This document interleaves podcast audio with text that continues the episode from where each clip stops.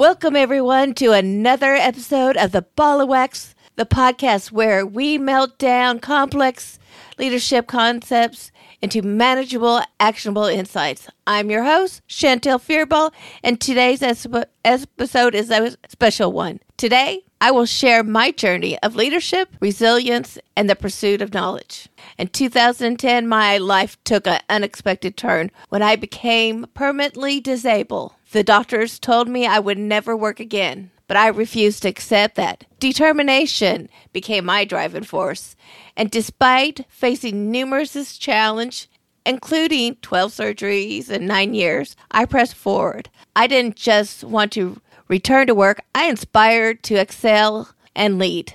Today, I am on the path to earn my doctorate in executive leadership at the University of Charleston in West Virginia. My passion for education and leadership began early in life.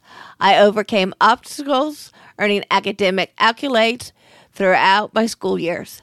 After completing my undergrad degree in psychology and my master's degree in public administration, I felt an insatiable hunger to further the world of leadership. But my disability presently was a challenge.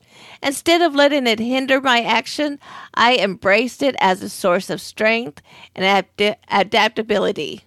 My disability shaped my empathetic approach to leadership, creating an inclusive and supportive environment for my colleagues and community. Fueled by a thirst of continuous learning and a desire to make a broader impact, I embarked on a journey towards the doctoral in executive leadership. This academic pr- pursuit represents my commitment to affect positive change on a symptomatic level, emphasizing transformational leadership, organizational development, and social responsibility. Outside of academics, I dedicate my time to charitable endeavors, since starting the Dell, I've advocated for disability rights, accessibility, and awareness. The Ball of Wax, my multifaceted business, encompasses a podcast, leadership training, and speaking engagements.